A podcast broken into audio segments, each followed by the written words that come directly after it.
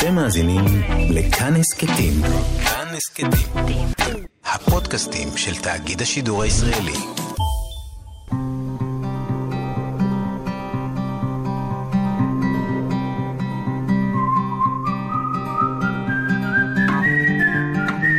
אחת פלוס חמש. אורחים וספרים עם ענת שרון בלייס. שלום לכם, מאזינות ומאזיני כאן תרבות. היום אחת פלוס חמש, בעקבות חמישה סופרים אמריקאים יהודים. פיליפ רוט, גרייס פיילי, פול אוסטר, מייקל שייבון ונתן אנגלנדר. החמישייה הזאת גם uh, מאפשרת לשרטט שלושה דורות של כתיבה יהודית אמריקאית מן המחצית השנייה של המאה ה-20 ואל תוך המאה ה-21. שלושה דורות שכתבו את האנגלית של השכונות והרחובות שבה הם גדלו ובגרו, החוף המזרחי של ארצות הברית, בדרך כלל ניו יורק, ברוקלין, ניו ג'רזי, אבל גם מקומות אחרים. וכל הקולות הללו מתובלים לא אחת ביידישקייט וגם בפסוקים מכתבי הקודש, כשהמבט מופנה משם לכאן, לישראל, ומנסה לא אחת גם לשלב את הפעימה שלנו כאן בישראל, בשם היהודי האמריקאי. Let us be lovers, we'll marry our fortunes together. I've got some real estate here in my bag. אז על מה אנחנו מדברים כשאנחנו מדברים על ספרות יהודית אמריקאית? את זה אני אנסה לברר עם האורחים שלי, אוהביה הגדולים של הספרות הזאת, המתרגם והעורך פרופסור מוקי רון, הסופר מתן חרמוני, המתרגמת אסתר דותן, ובמאית התיאטרון רוני בודצקי.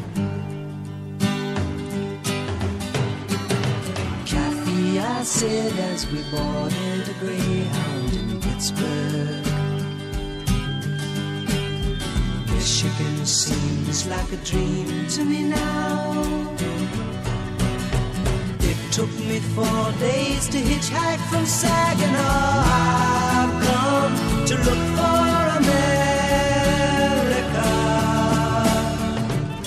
נתחיל עם פיליפ רוט, יליד שנות ה-30, שבסיפוריו ניסה לחשוף את ערוותם של יהודי ארצות הברית תרתי משמע, וכתב עליהם כמישהו שכותב על הפרעה נפשית.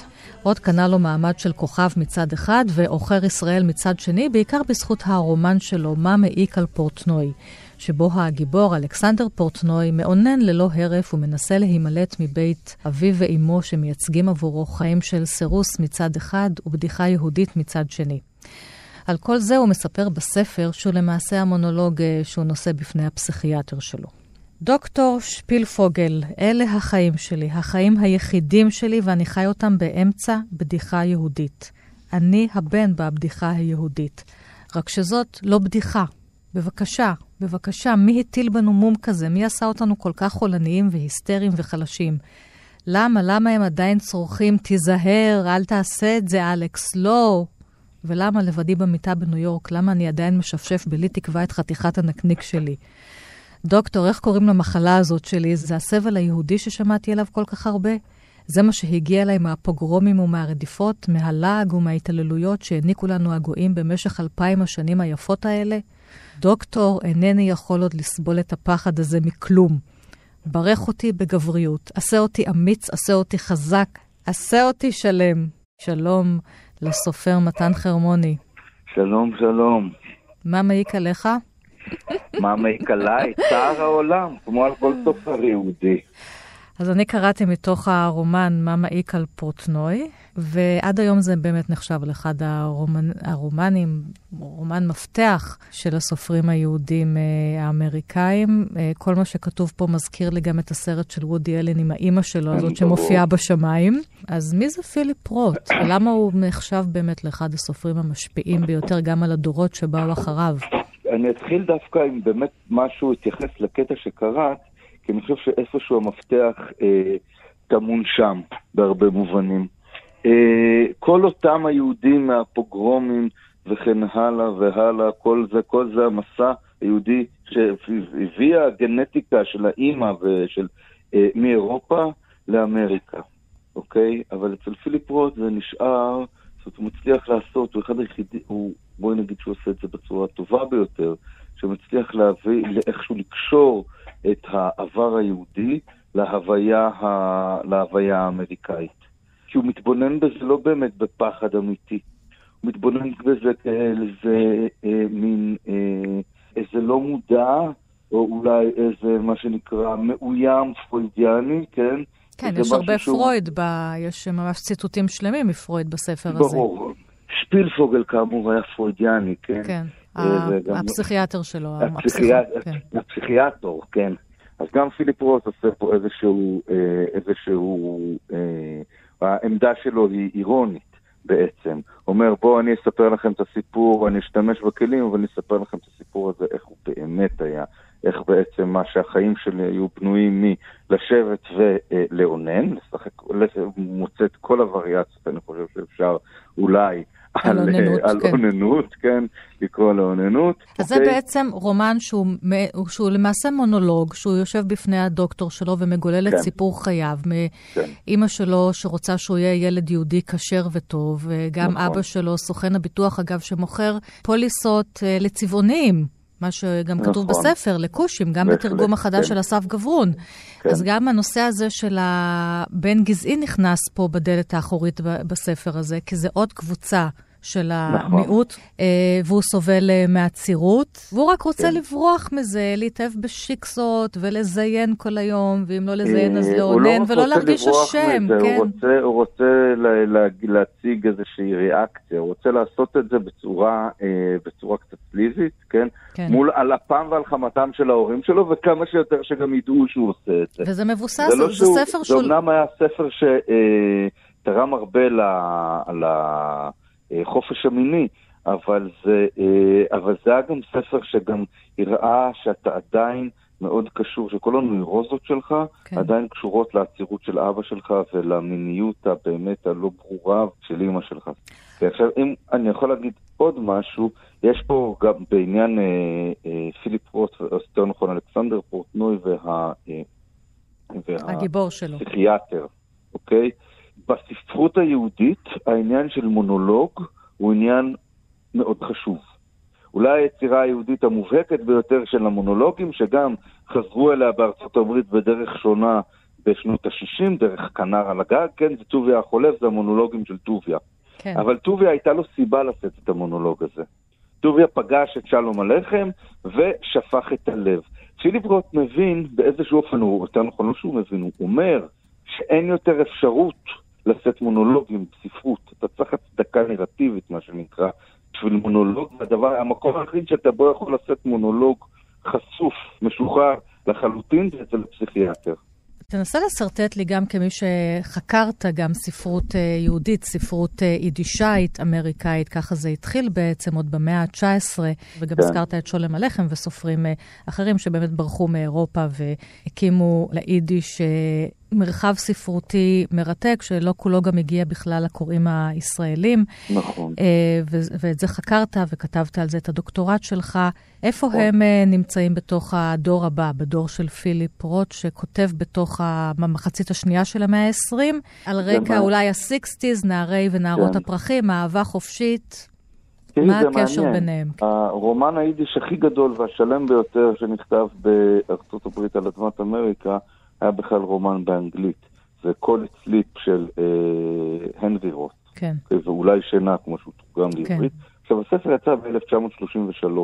זאת גם השנה שאלכסנדר, שגם פיליפ רוט, אבל גם אלכסנדר בורטנוי נולד.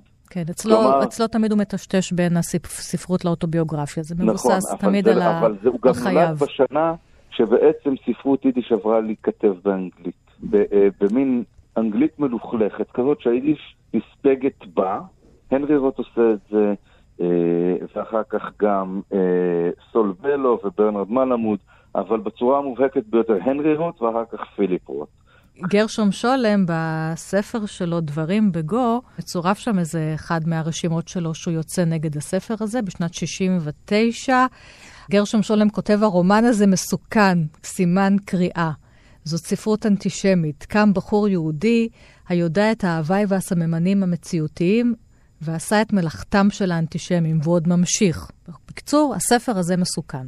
כן, הספר הזה מסוכן, אני חייב להגיד לך משהו, אני כמובן קטונתי כן, מלומר אה, אה, אפילו דבר, הדבר של חצי כפירה על גרשום שולם, כן, חוקר הקבלה והיהדות הדגול. חוקר הקבלה, באמת, מי אני לעומתו, אבל זה ספר מבחינתו המסוכן מבחינתי, זה התקליט, בגלל הספר הזה התחלתי לכתוב.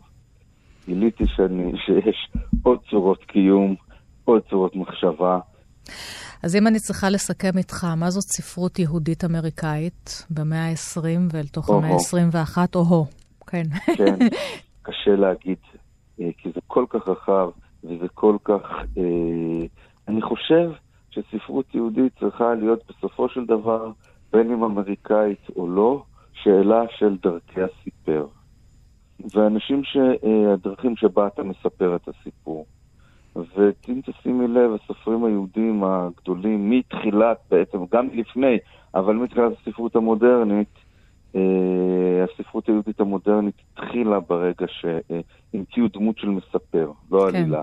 ברגע שנולד מנדל למוכר ספרים, נכון. כן, התחילה הספרות היהודית המודרנית, אז, עד אז רק היו ניסיונות, ואני חושב שפיליפ רוט אה, בהחלט תוהה כל הזמן על דרכי הסיפר, על הדרך לספר סיפור ועל הדרך אה, לקרוא תיגר על הקהל, על קהל הקוראים. כמובן הכל נאמר בצורה כל כך uh, מצחיקה uh, כן. בספר הזה. וה... לא, אני, אני ממש דומע מצחוק כשאני נכון. קורא שוב ושוב ושוב, וגם תלמידים.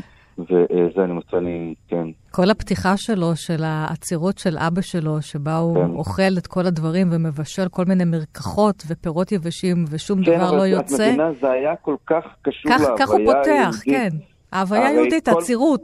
את, ברור, לא, עד זה, היום. תחשבי, עד היום, בטח, יש לנו את פסח, לא, תחשבי שבעיתונים של, אה, בפורוורץ, או בעיתונים של ספר, ספרות עברית, כן, העמודי הפרסומות היו של מנישביץ מצד אחד, כן, ואקס לקס מצד שני. כן, המשלשל. וגם הגיבור שלך ברומן האחרון שלך, שמו שפילפוגל שפילפוגל, והוא כמובן כן. אה, הומאז' לשפילפוגל של אה, פיליפ רוט. באיזשהו אופן, בהחלט. תודה רבה, הסופר מתן חרמוני. שמחתי מאוד.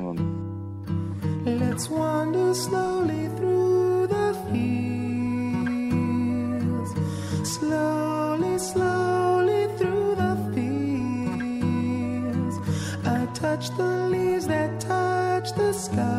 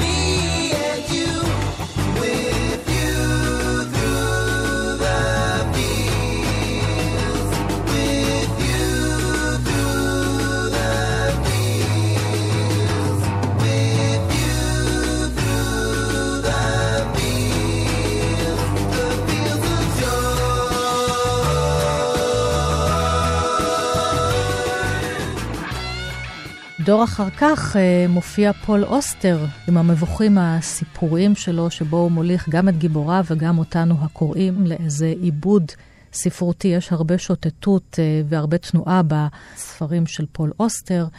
אבל למעשה הפרוזה הראשונה שהוא כתב היא הממואר בעקבות מותו של אביו, ששמו דיוקן של אדם בלתי נראה, והוא נמצא בספר המצאת הבדידות. אוסטר פרסם אה, ספרים רבים ובסוגות שונות, אבל עד היום הממואר הזה נחשב לפסגת יצירתו וגם לטקסט שלו שאהוב עליי ביותר. אוסטר שהתרחק מאביו גם בעקבות הגירושים של הוריו, מנסה לכתוב אחרי מותו מי היה אביו, מנסה לכתוב את uh, זהותו, אותו אדם בלתי נראה, שאוסטר למעשה כותב אותו שוב ושוב בכל הספרים שלו.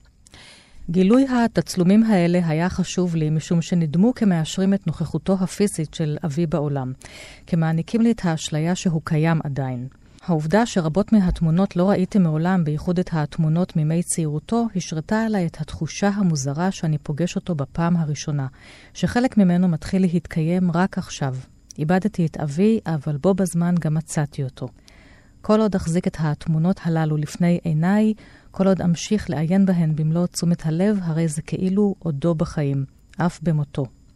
ואם לא בחיים, לפחות אינו מת, או ליתר דיוק, תלוי ועומד איכשהו, כלוא ביקום שדבר אין לו עם המוות, יקום שהמוות לעולם לא יוכל לחדור אליו.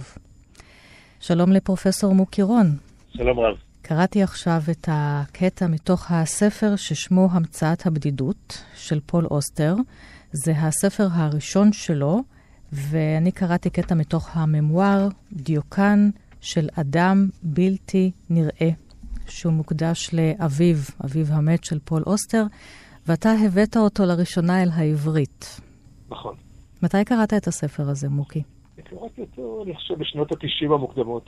הוא, הוא אה, יצא במקור ב-82 בארצות הברית. תורגמו ספרים מאוחרים יותר שלו לעברית, ורק אחר כך בעצם, כשאתה הגעת, הבאת את הספר הזה, שאולי עד היום נחשב אצל רבים לספר החשוב והמעניין ביותר של אוסטר, אתה הבאת אותו לעברית. ותוך כדי הניסיון להתחקות אחר מי היה אביו, שהוא בשבילו מין אדם בלתי נראה שלא השאיר אחריו עקבות, הוא חוזר חזרה למשפחת אוסטר המהגרת מאירופה, כן. הוא מגלה שם משהו מפחיד. מה שהוא מגלה זה שסבתו למעשה רצחה את סבו. סבו אה, הייתה לו מאהבת צעירה יותר, הסבתא, אה, אז אישה יחסית צעירה, אבל עם כבר חמישה ילדים, כעסה מאוד, ויום אחד היא ירתה בו במטבח, אה, היא עמדה לדין, ובסופו של דבר היא זוכתה. אז יש כאן איזה תעלול ספרותי שיוצר איזה, כאילו שהגילוי הזה הוא חלק מהתהליך האבל הזה והכתיבה על האב שבחייו היה כל כך מנותק ונעדר. ואוסטר די, די מרמז על זה, שכל הניתוק של, של, של אביו הוא קשור לטרגדיה המשפחתית הזאת, הישנה. אז בואו ניקח את זה פה אל השביל היהודי של אה, פול אוסטר. אני לא חושב שאוסטר, אה, הוא נראה במבט ראשון כסופר שהיית מגדירה כסופר יהודי. הוא יהודי במוצאו, הוא יהודי בזהותו. הוא אה, מעלה נושאים יהודיים, ובמיוחד דברים שקשורים באמת להגירה ולשואה. אה, אבל אה, הוא, הוא לא עוסק בצורה חזיתית בנושאים יהודיים. אני חושב שזה דבר נכון. למה, למה הוא נחשב לסופר מרכזי? אני חושב שהוא העלה, הוא נוגע ביצירה שלו בשאלות אה, פילוסופיות וקיומיות כלליות. אה, הוא אדם שמאוד מעסיק אותו הנושא של אה, המקריות. מה המשמעות של האקראיות בחיינו, כן. כבני, כבני אדם באופן כללי, כן. זה נושא שחורג מעבר לזהות היהודית דווקא, כן. בנה, בנה עלילות לספריו שיש בהם ממד חידתי, שלפעמים נשאר חידתי גם לאחר שאנחנו גומרים לקרוא את הספר. זאת אומרת של סיפור בתוך סיפור בתוך סיפור, הוא עושה את זה כל הזמן. אגב, גם בתוך הספר הזה, החלק השני שלו עוסק, ספר הזיכרון עוסק בכ, בכתיבה שמבוססת על הקריאה שלו, על מה הוא קרא. בשני החלקים של המצאת הבדידות, אני הרבה, יותר אוהב את החלק הראשון, שעוסק כן. בדמות של, של האב. זה ספר עם איזשהו מסר אוניברסליסטי שצומח מתוך אה, מסורת עברית יהודית. טוב, בכל זאת יש בתוך הספר הזה גם איזשהו היבט אה, כמעט בלשי, שהוא מנסה לתאר לנו באמת איך, אה, מי, האם זו צוותו רצחה, או שהסב אה, ירה בעצמו.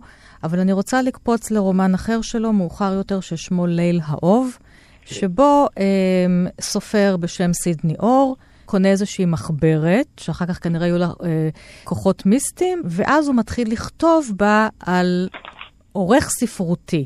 כשהעורך הספרותי הזה בכלל נעלם מהבית, והוא מחזיק כתב יד של סופרת שכתבה את הספר ליל האוב. הנה, פה יש לנו את הסיפור בתוך סיפור בתוך סיפור. כן. אבל פה מגיעה השואה. כי מופיע פה ספר טלפונים שאוסטר קיבל אותו באמת, ספר טלפונים מוורשה משנת 1937-1938. וכשאוסטר דפדף בו, הוא הבין שבעצם האנשים שם, היהודים, לא חיים. כולם עלו בלהבות. והוא מכניס אותו לתוך הרומן הזה. ליל האוב זה גם, ה... זה גם להעלות באוב את השואה בתוך הרומן הזה. כאילו סידני אור בהמצאה שלו לוקח את הסוכן הספרותי שלו, באואן, וגם הוא פתאום מגלה שחייו עם אשתו הם לא החיים שהוא רצה, והוא מחליט להיעלם פתאום. הוא עולה על המטוס הראשון ומגיע לעיר אה, שדה בגודל בינוני בארצות הברית, לקנזס סיטי, אה, ושם הוא פוגש נהג מונית שחור, והוא בסופו של דבר מגיע אליו לביתו. אה, מסתבר שהאיש השחור הזה, האיש הקשיש, הספיק להיות בסוף מלחמת העולם השנייה חייל בצבא ארצות הברית, היה ממשחררי מחנה דכאו. דכאו, כן. ומה שהוא ראה שם אה, אה, טלטל אותו כל כך, שהוא החליט שצריך להקים איזה גלעד לזכרם של כל האנשים שנספו. והוא מחליט לעשות את זה דרך איסוף של ספרי טלפונים ישנים, שבהם מופיעה הרשימה האינסופית הזאת של שמות בכל מקום, של אנשים שחלקם הגדול כבר אינם. זו המצאה באמת אוסטרית טיפוסית, שאדם שחור שנחשף לאיזה עוול, שהוא לא עוול כלפי הזהות שלו, כלפי הקהילה שלו, שלו כן. אלא, אלא עוול אוניברסלי, מחליט באופן פרטי לעשות משהו. כן? כדי, כדי, כדי להנציח. החדר אה, הזה מכיל את העולם. עכשיו, עכשיו... או לפחות אה, חלק אה, ממנו, אני קוראת מהספר, השמות של כן. החיים והשל המתים. הלשכה לשימור היסטורי היא גלעד לזיכרון, אבל גם מקדש להווה. כשאני מכנס את שני הדברים האלה יחד במקום אחד, אני מוכיח לעצמי שהאנושות לא תמה. ראיתי את קץ כל הדברים. ירדתי לקרביים של הגיהנום וראיתי את הקץ. כשאתה חוזר ממסע כזה, חלק ממך יהיה מת לתמיד, ולא משנה כמה זמן תמשיך לחיות. אה, כמובן שהסיטואציה הזאת, אה, אה, איפה הוא שומר את הארכיון הזה שהוא בנה? במה שהיה פעם מקלט אטומי, בשנות כן. ה-50 הייתה הפסיכוזה הזאת של נכון. מקלטים גרעיניים. וזה מקום אטום שבסופו של דבר באו עם מצא כלוא שם, וסידני או, או, או אוסטר לא יחלצו אותו משם, הוא נשאר תקוע שם אה, כאילו עם מדיה סרס. ללא פתרון, אבל המקום הזה, שאיכשהו הקטן, התת-קרקעי שמכיל את כל העולם, את הזכרת קודם את בורכס, זה מיד מזכיר את הסיפור החשוב של בורכס האלף, ששם יש בית שיש בו נקודה אחת שמכילה את העולם כולו.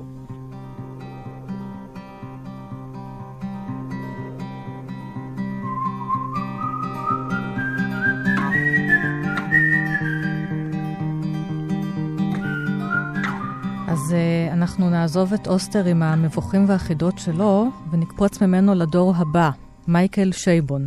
הוא כן. סופר uh, בשנות ה-50 לחייו, לצורך העניין כבר הדור רביעי. Uh, אם דיברנו על תחילת המאה ה-19, uh, אצלו יש הרבה uh, יהדות וגם ישראל בתוך הספרים. אחד הספרים שאתה אומר שהכי אהבת לתרגם הוא הספר איגוד השוטרים האידים. רומן אה, מדע בדיוני כזה, בלשי. אה, מייקל שייבון קודם אה, כבר פרסם את הספר על ההרפתקאות של אה, קווליר וקליי, על הקומיקס שאותו המציאו גם כן אה, מהגרים יהודים, שניסו להמציא לעצמם איזה שהם גיבורים יהודים, ולא רק שנהיה חלושס מהשטייטל, אז פה יש אה, בלשים.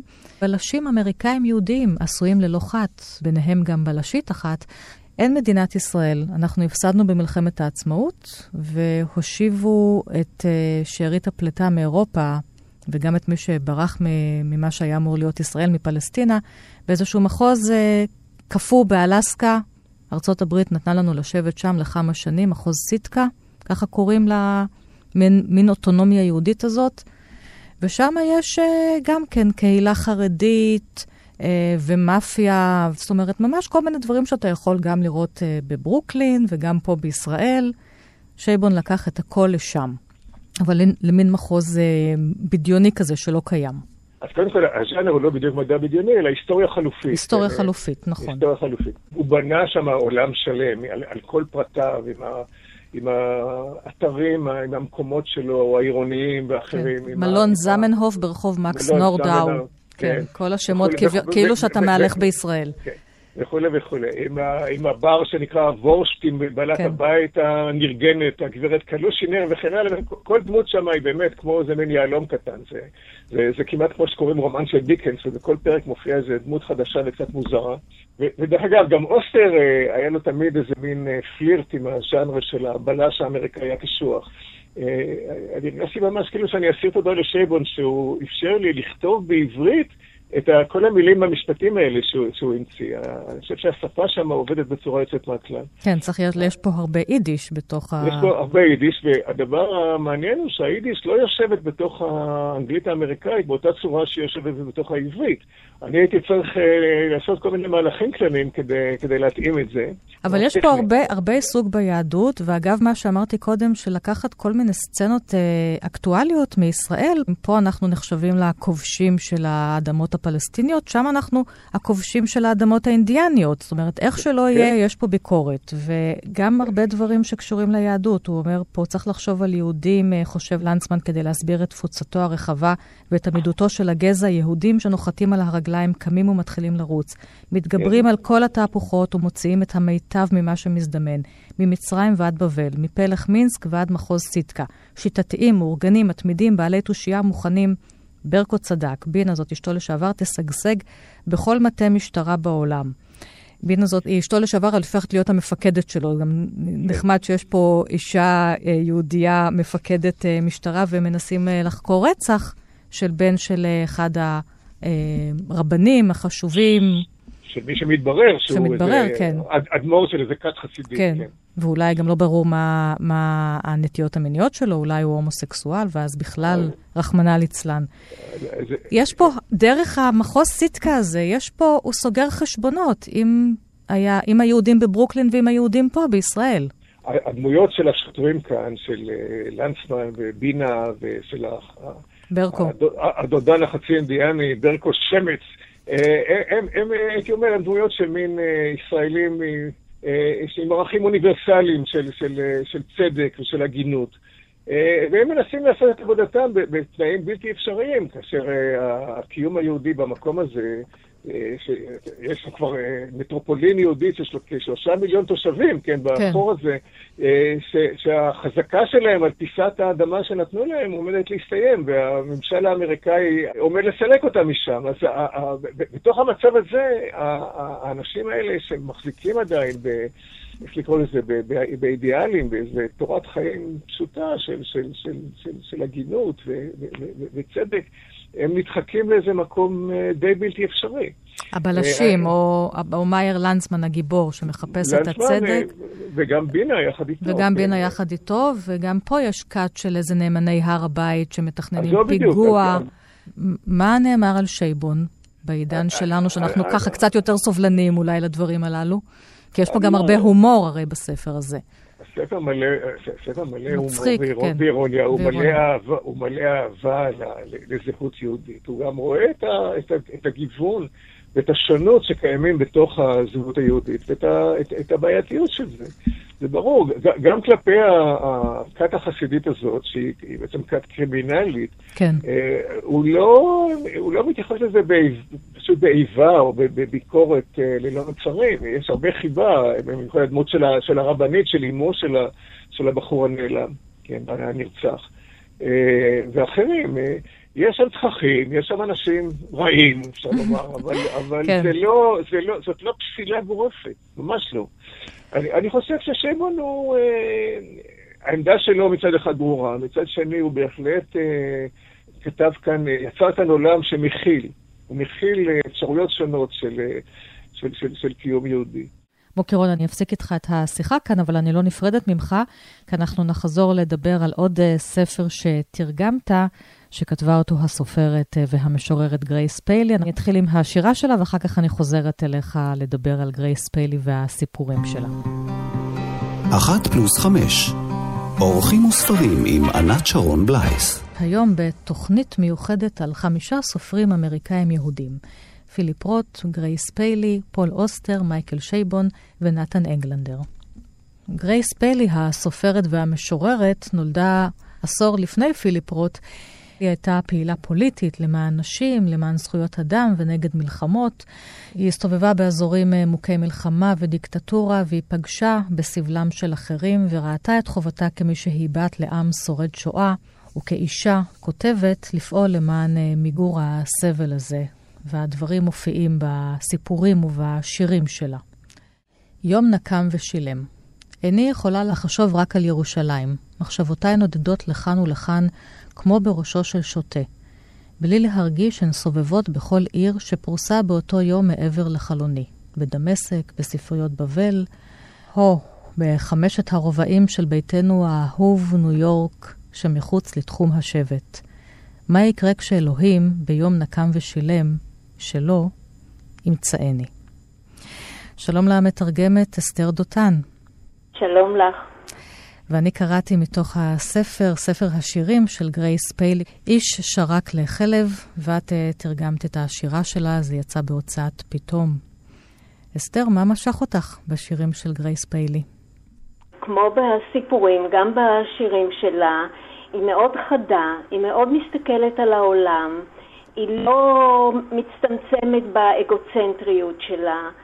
והיא אמרה פעם דבר מאוד מעניין שאולי אני, אני אה, אקרא את המשפט הזה. כתיבת שירה שהייתה אז בשבילי לומר מה אני מרגישה בעניין זה או אחר, לא עזרה לי להבין את העולם שאני חיה בו. ניסיתי הגדרה, ואני חושבת שהיא נעשית פחות ופחות מדויקת ככל שהשירה שלי מתקרבת אל העולם. השירה הייתה לי דרך לדבר אל העולם. אבל הפרוזה הייתה הדרך לאפשר לעולם לדבר אליי. פה היא בעצם מדברת על מטמורפוזה שקר, ש, שקרתה בשירה שלה, שאם בתחילת הדרך היא התרכזה ב, ברגשות שלה, לאט לאט, כמו, כמו בפרוזה שלה, גם השירה שלה אה, נתנה לעולם להתקרב אליה ולהתבונן בו. פתחתי את השיחה שלנו בשיר שיש בו כמובן יחס ליהדות. נכון. והיא הייתה אישה מאוד סוציאליסטית, אה, ניסתה גם לעשות באמת עבודה, עבודה אוניברסלית וגם נלחמה והגיעה לארצות שבהן אה, היו מלחמות או הפרת זכויות אדם, אם זה בדרום אמריקה, אם זה מלחמת וייטנאם. נכון. ובכל זאת, פה ושם את מוצאת את היהדות בתוך השירה שלה גם כן, כמו בשיר שקראתי. האמת היא ש, שהיהדות והברונקס ש, ששם היא נולדה ולואר מנהטן ש, שההורים של, שלשם ההורים שלה הגיעו ב-1906, היא הייתה חילונית, כן. היא לא הייתה ציונית. אבל, ה, אבל השייכות שלה אל, אל היהדות היא מאוד מאוד חזקה, והיא בעצם חיה אה, אה, בבת אחת אה, מילדות שלוש שפות. את הרוסית, את היידיש, היהודיות, ואת, ה... ואת האמריקאית. אני אבקש ממך לקרוא את השיר דו-שיח בקרן רחוב. אפרופו יהודיות, אז גם פה יהודיות, אז יש לנו פה יהודיות. דו-שיח בקרן רחוב. תודה לגברות היהודיות הקשישות, אף שבניהן מתנאים בבתים, והם פיקחים ובוגרי קולג', הן לוקחות את העלונים שלנו. לעתים הן אומרות, פישרים, מה אתם זוממים? אל תתרגשו מדי, היטלר מת, איפה מפעלי היזע? ותשובתנו, גברות, שכחתן את וייטנאם? לא אדבר על ישראל? הבטנה בערך 80 מעלות הצידה וראינה מספר מפעלי יזע, שלא להזכיר את הכבשן האימפריאליסטי, את האומה האפריקאית, ותשובתן, כמובן, או כן, כרגיל, כבר שמענו את זה, ברור, אוי, אומללים, מתים, מתים, מתים. ילדה טיפשה, תקשיבי, לעולם לא תצליחי להפסיק את ההרג הממית. על כן השבנו בחמש מילים בלבד. אם כן, איך אתן בחיים? או-אה, פה גדול, אבל את צודקת. אסור לנטוש את הספינה כל זמן שיש כוח. אולי בסופו של דבר לא יהיה העולם הרס מוחלט. אז פה היא מערבבת את היהדות שלה ביחד עם אימפריאליזם שהיא נלחמת נגדו, והיא אומרת שגם לנו, דווקא ליהודים ששרדו, יש אחריות אולי גדולה יותר. נכון. נגד, נכון. ל- ללחום נגד האימפריאליזם. נכון, היא יוצאת מאוד אפילו בסרקזם חזק נגד האדישות, אדישות של, של אה, היהודים שהגיעו לאמריקה והתמקמו היטב, והם מתנאים בבתים ובוגרי קולג' וכולי, אבל הם אה, אדישים למה שקורה בעולם. אם כי הסוף של השיר מתפתחת בו איזה... איזה תקשורת, איזה, נוצר איזה פתח בין הצעירים והצעירה שמדברת בקרן הרחוב לבין היהודיות הקשישות שהואילו ש... בטובן לקחת את העלונים שלהם. כן, ו... אבל זה, זה מעניין שב, שבעצם הדור, בעצם השורד, אולי הוא זה שצריך להיות אה, מודע ולא אדיש, ובעצם דווקא הדור הצעיר יותר, נכון. הנכדים, הם. אלה ש... שמחזירים אותם בחזרה אולי לצו המצפוני, המוסרי, שאמור להיות להם. נכון. אלה שלא עברו את השואה. נכון. המתח אה, בין-דורי אה, קיים אצלה כן. מאוד שירים. לסיום, אולי באמת נלך לדרום אמריקה לשיר מאוד יפה ששמו סן סלבדור. כן. שתיים, יש לה שניים. שבו היא באמת חוזרת וכותבת גם על אימהות, אה, ופה היא מדברת על, המשטר הדיקטטורי בדרום אמריקה, כשפשוט נכון. ילדים נעלמו לאימהות שלהם. נכון, והפמיניזם שלה זה מאוד חשוב אה, להדגיש את זה. הוא לא סקטוריאלי. כן. המקורה שלו הוא לא שיח זהות, אה, זהותני שכל כך רווח היום. המבט שלה רחב מאוד לכל מי שהוא לא בצד של הכוח. וכן, היא הייתה בדרום אמריקה ונתנה למי שהיא פגשה, את האנשים שהיא פגשה אותן, אה, לדבר, לספר, לספר את האמת, את מה שלא רואים. ואז אישה אחת דיברה, אני רוצה לספר לך, היא אמרה, על בני, זה מה שקרה. שמעתי צעקה, אמא, אמא, תשאירי את הדלת סגורה. צעקה, קול רם של בני. צעקתו זינקה לתוך בטני. קולו רתח שם ורתח עד אשר מים חמים שטפו את ירחי. שבוע אחר כך עמדתי ליד התנור והכנתי טורטיה. שמעתי, מה? את קולו של בני השני. אמא, תפני מהר את הגב לדלת, תפני את הגב לחלון. באחד מימי השבוע השלישי, בני השלישי קרא לי, או אמא, מהרי, בבקשה, הושיטי את צינרך, הם גונבים את עיניי. ואז בשבוע הרביעי, בני הרביעי, לא, לא, זה היה בוקר, הוא עמד בפתח, הוא נלקח ישר משם מול עיניי. התעללו בחלקי גופו של בני. את שומעת? את מבינה את הסיפור הזה? היה ילד אחד, בן אחד, כמו למריה, היה לי רק בן אחד. ובעצם הבן אחד הזה, זה, שוב, זה המשל האוניברסליסטי שהיא רוצה לומר, דרך השיר הזה, כן. לדבר על, ה, על כל העולם, על האלימות, על האלימות בכל העולם. אבל גם קונקרטית, אני, השיר הזה, כמו גם כשהיא הייתה בהנוי ובניקרגו ובמקומות שונים, היא נותנת לאנשים ספציפיים לדבר, וזה מעין שירי עדות. וזאת האחריות שלה, זאת האחריות uh, החברה לאפשר למשורר, משוררת להיות משורר, משוררת, זאת אחריות המשורר, משוררת להיות אישה. ולכתוב ולומר את הדברים, גם זה היא אומרת uh, בשיר אחריות. תודה רבה לך, המתרגמת אסתר דותן. תודה גם לך.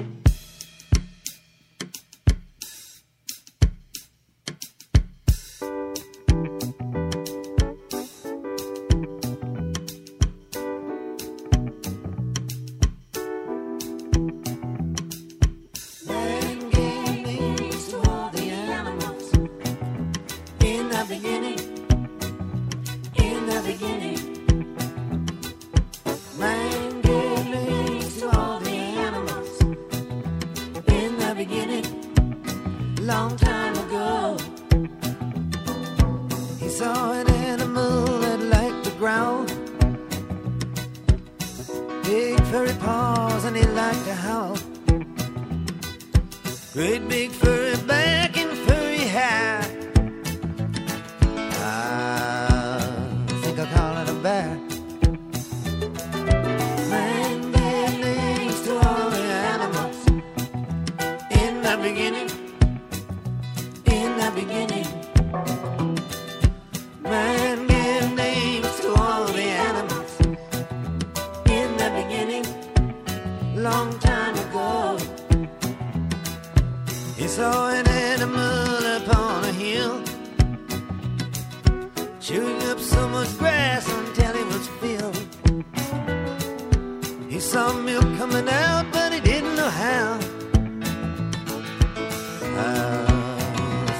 not a cow.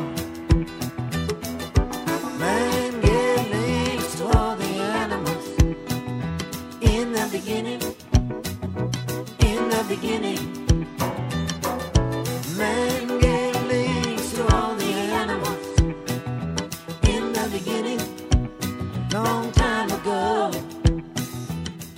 ועכשיו אני חוזרת למתרגם פרופסור מוקי רון, ולקובץ הסיפורים של גרייס פיילי שהוא הביא לעברית, הפרעותיו הקטנות של האדם.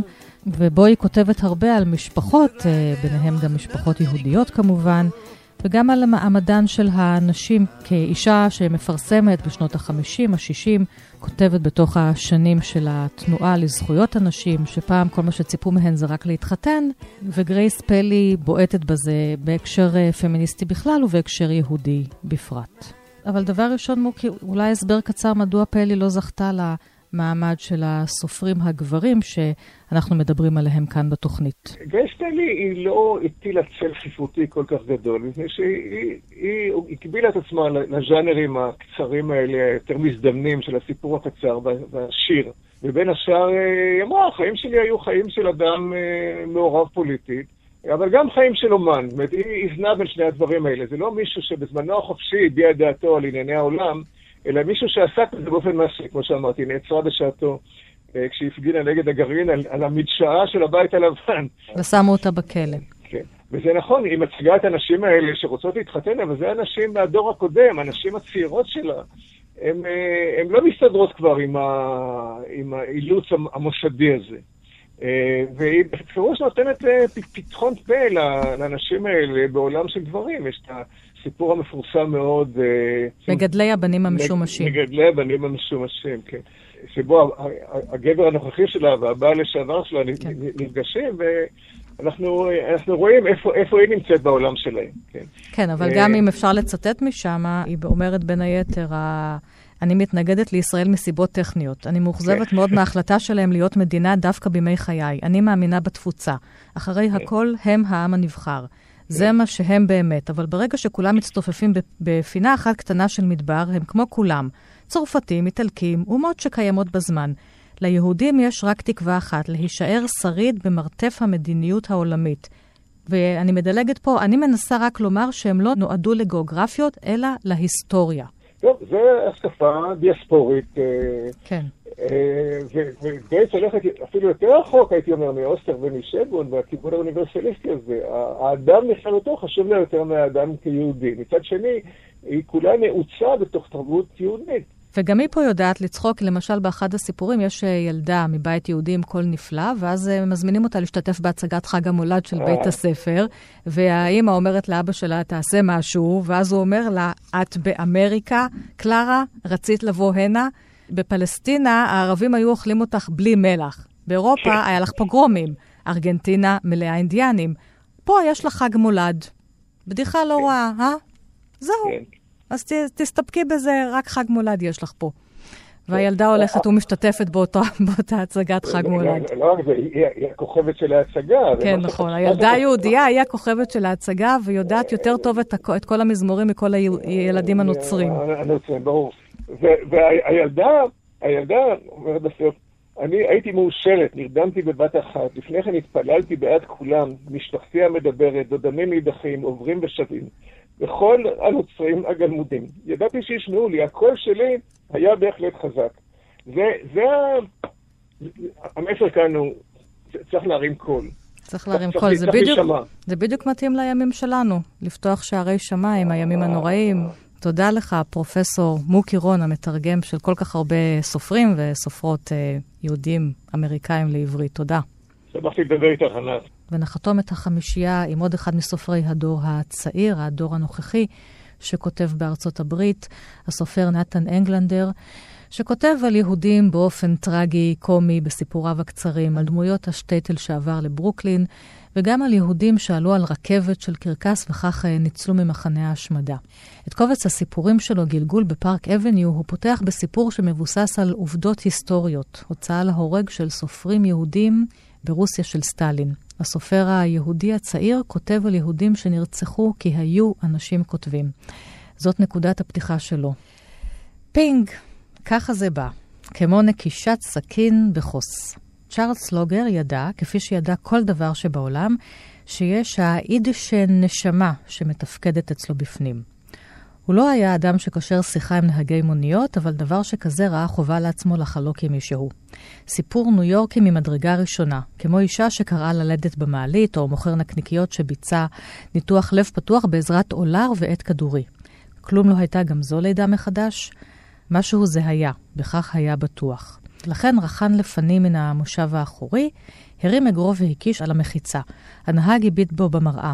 יהודי, אמר צ'ארלס, יהודי, כאן מאחור. שלום לבמאית התיאטרון רוני ברודצקי. שלום. זה היה קטע מהסיפור גלגול בפארק אבניו, שהוא סיפור בתוך קובץ הסיפורים של אה, נתן אנגלנדר, שגם הקובץ הסיפורים עצמו נקרא גלגול בפארק אבניו. Uh, האמת היא שהוא מתחיל דווקא עם יהודים ברוסיה, בתקופה של סטלין, כשסטלין באמת מוציא, מורה להוציא להורג אה, סופרים ומשוררים חשובים, אבל את בוחרת את הגיבורים הברוקלינים שלו להצגה שלך. ששמה נכון. קרקס של יהודים, ומבוססת כן. על הסיפורים של אנגלנדר. נכון. איך הגיע הספר הזה? מתי קראת בו פעם ראשונה? יש לי חברה שאנחנו קבוע מחליפות ספרים, ושתינו חובבות ספרי יהודים.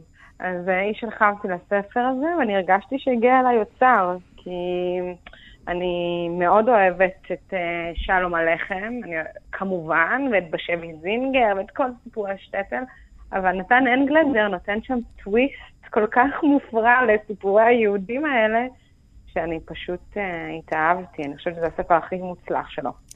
אז את באמת לוקחת uh, כמה דמויות uh, מהשטטל הברוקליני, ואחת מהן היא גיטה, שהייתה נשואה 18 שנה, ועכשיו 18 שנה מחכה לגט, והאישה שמוציאה לה שערות ומנסה, כך בעצם נפתח, נפתחת ההצגה שאת עשית. מנסה נכון. ככה לשדל אותה שאם אין גט, והיא רוצה איכשהו בכל זאת את שארית חייה לחיות, אולי תארגן לו איזה רצח קטן שיראה כמו תאונה. ככה את פותחת, זאת אומרת, את עורכת את הסיפורים שלו ופותחת אותם בכלל בשידול לרצח. כן, נו מה, לא, לא הגיוני לפתוח ככה את ההצגה.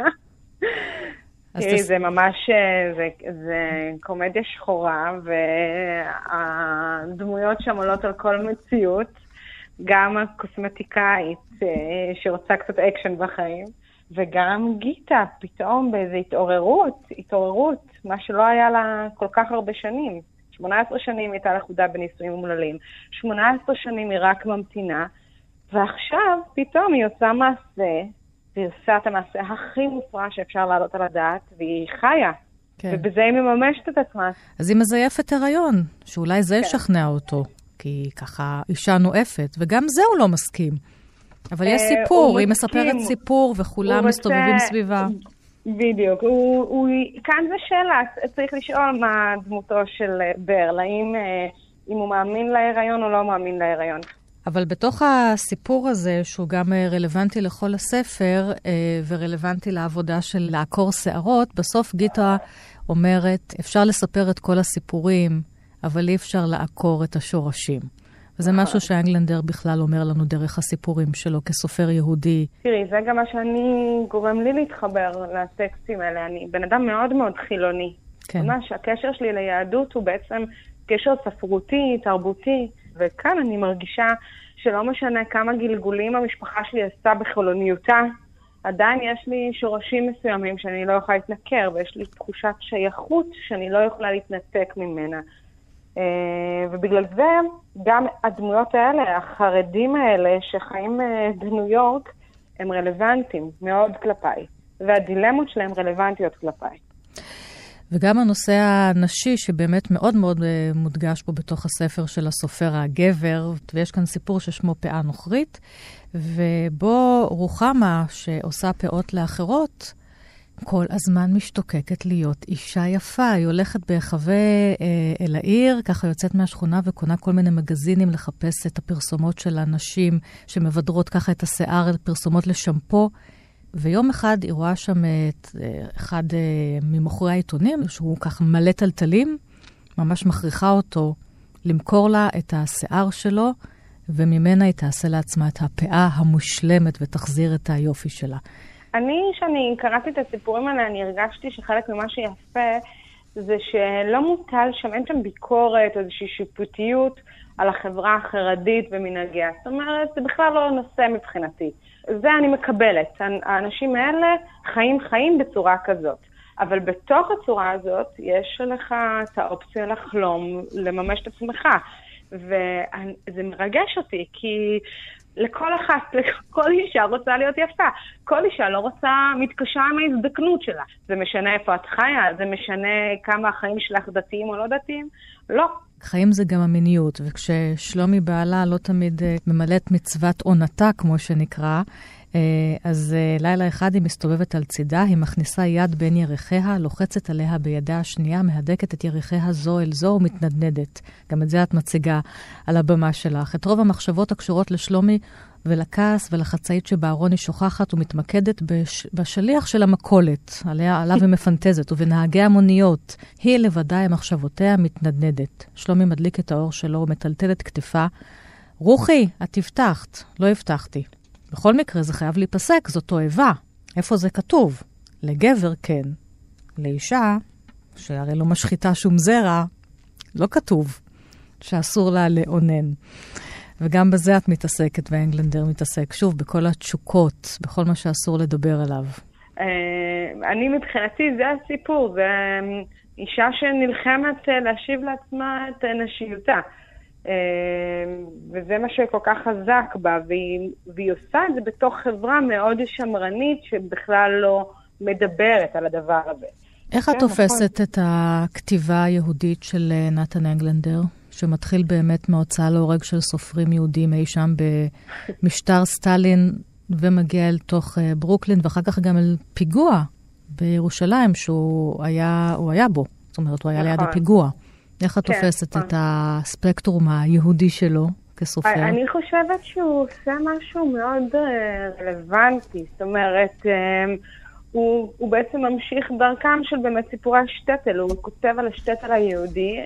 אה, ואני חושבת שזה פשוט, אני, זה מה שאני כל כך אוהבת, שזה מצד אחד נשען על כל המסורות והסיפורים וזה, מצד שני יש פה טוויסט.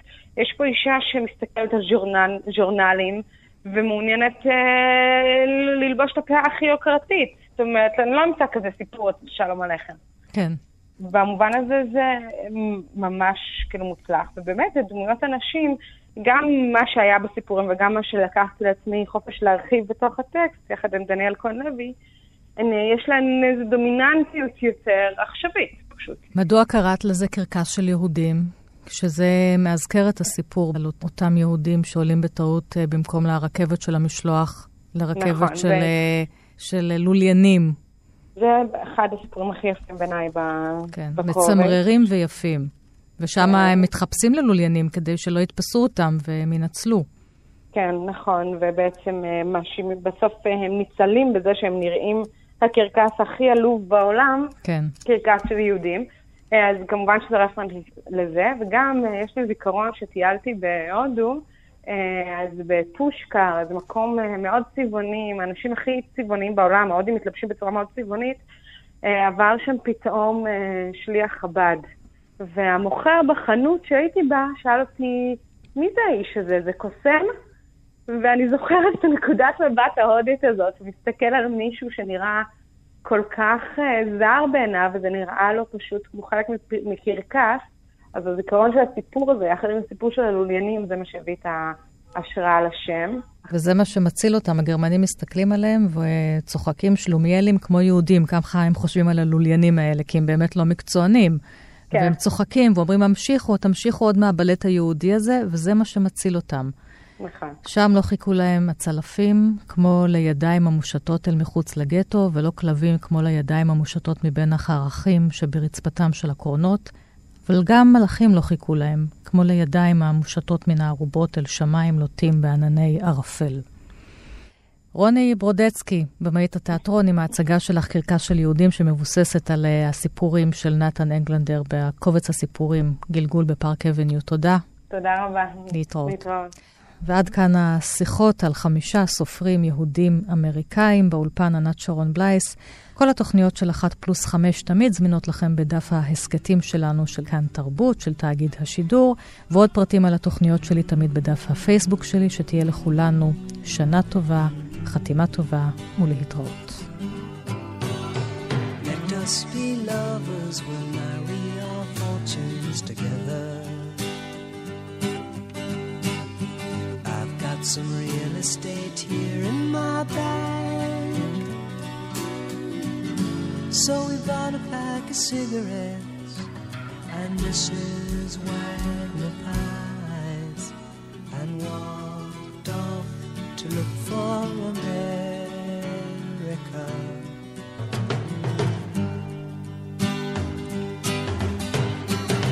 Kathy, I said as we boarded a Greyhound Pittsburgh. Michigan seems like a dream to me now. It took me four days to hitchhike from Saginaw. I've come to look for America. Laughing on the bus, playing games with the faces. She said the man in the gabardine suit was a spy.